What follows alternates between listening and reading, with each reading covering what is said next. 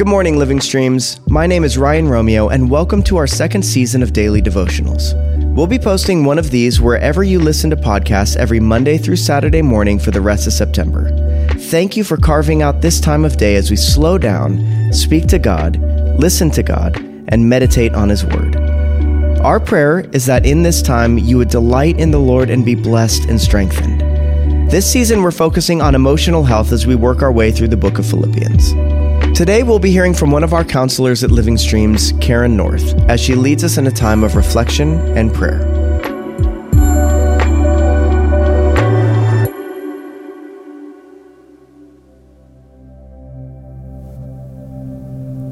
In Genesis chapter 2, the Lord God said, It is not good for man to be alone. Right from the beginning of the story, we are told it is not good for us to live in isolation. And throughout the scriptures, we see that the people of God are meant to be a community that does life together in harmony, unity. But there is also a dimension of the human experience that is solitary. There is a deep inner part of our souls that we share with no other person.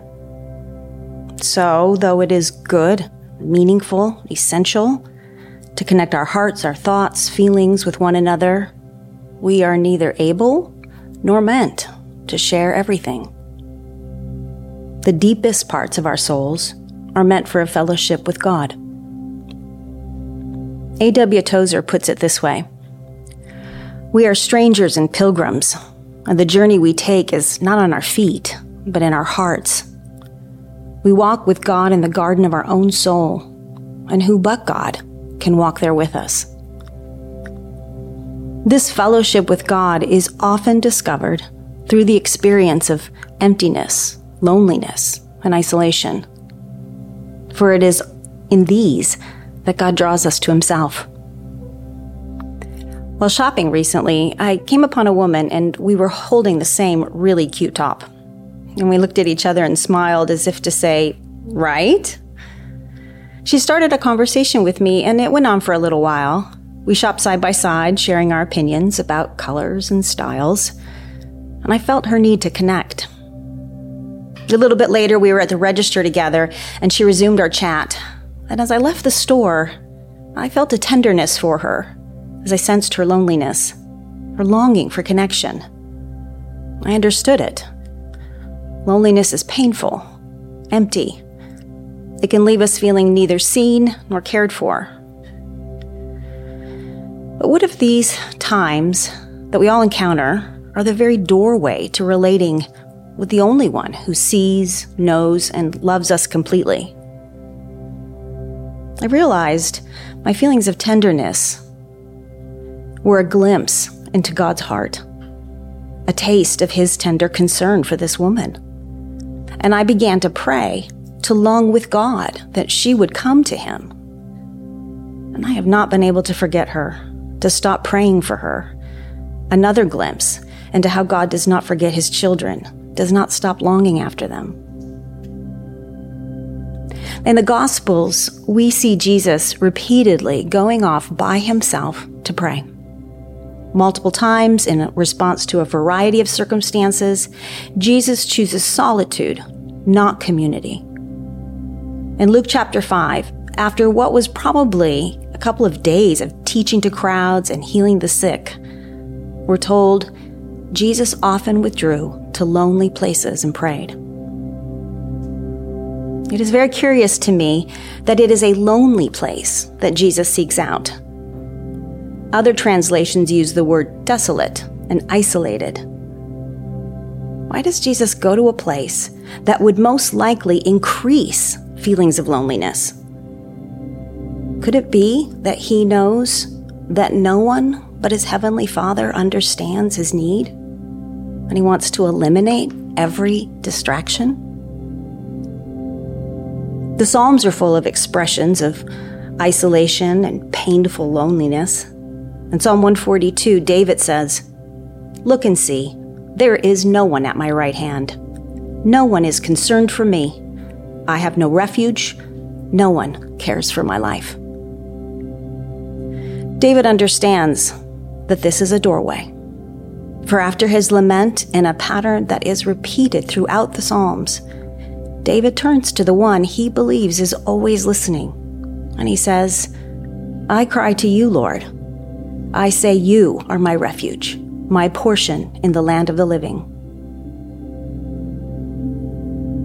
What do you do in your loneliness? Do you turn to the God who hears?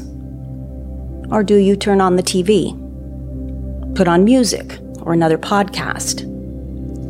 Do you get busy and stay busy so that you never have to feel it? If that is what you do, you are missing the invitation to bring your heart to the one who sees, hears, and cares. Jesus often withdrew to lonely places and prayed. Where else could he go? to be understood, to wrestle out his questions and his doubts. Where else can we go to be known and welcomed completely? Who understands the thoughts and feelings we can't even put into words? There is just one, and he wants us to come.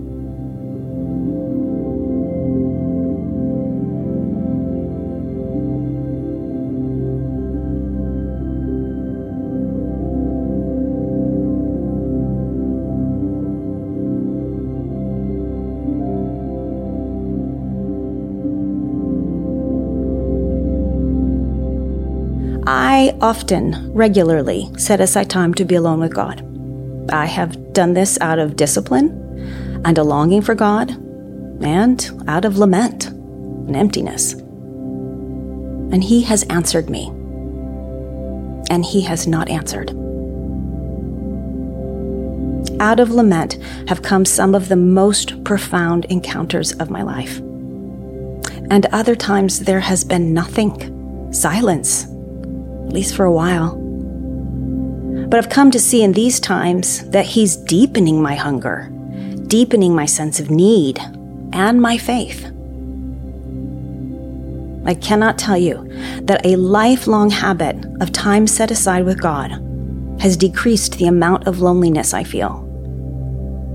I have had seasons when it has been overwhelming. And even as I say this, I must also say I know community. I know friendship that is rich and connection that is intimate. But the loneliness keeps coming back. Does this say something about me? Am I unseen and unwanted? That is what the accuser wants me to think. Or is it simply part of the journey? The cue and call that God is drawing me to Himself? Is your loneliness your emptiness a cue and a call that God is drawing you for Himself? A sign that He wants with you a time of enjoying one another. What does this thought stir in you? Do you doubt that the Creator of the universe wants one on one time with you? In chapter 2 of the book of Hosea, the Lord says to an unfaithful wife, who represents the unfaithful Israel, Therefore, I am now going to allure her. I will lead her into the wilderness and speak tenderly to her. In our emptiness, our foolishness, our unfaithfulness, God invites us, allures us to a place alone with Him, that He might speak words of love and hope. Friend, do not miss this. Our TV shows, our music, podcasts, our social media, our good works and achievements will not fill us. For we were made for Him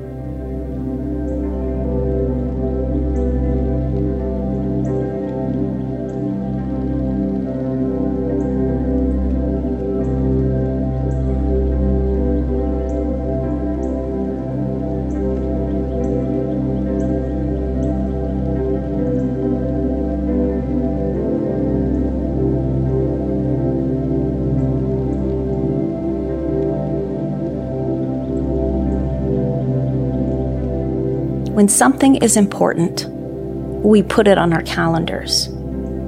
We want to be sure nothing intrudes on this event or activity. Why not put some time with God on your calendar? Something more than what is usual for you.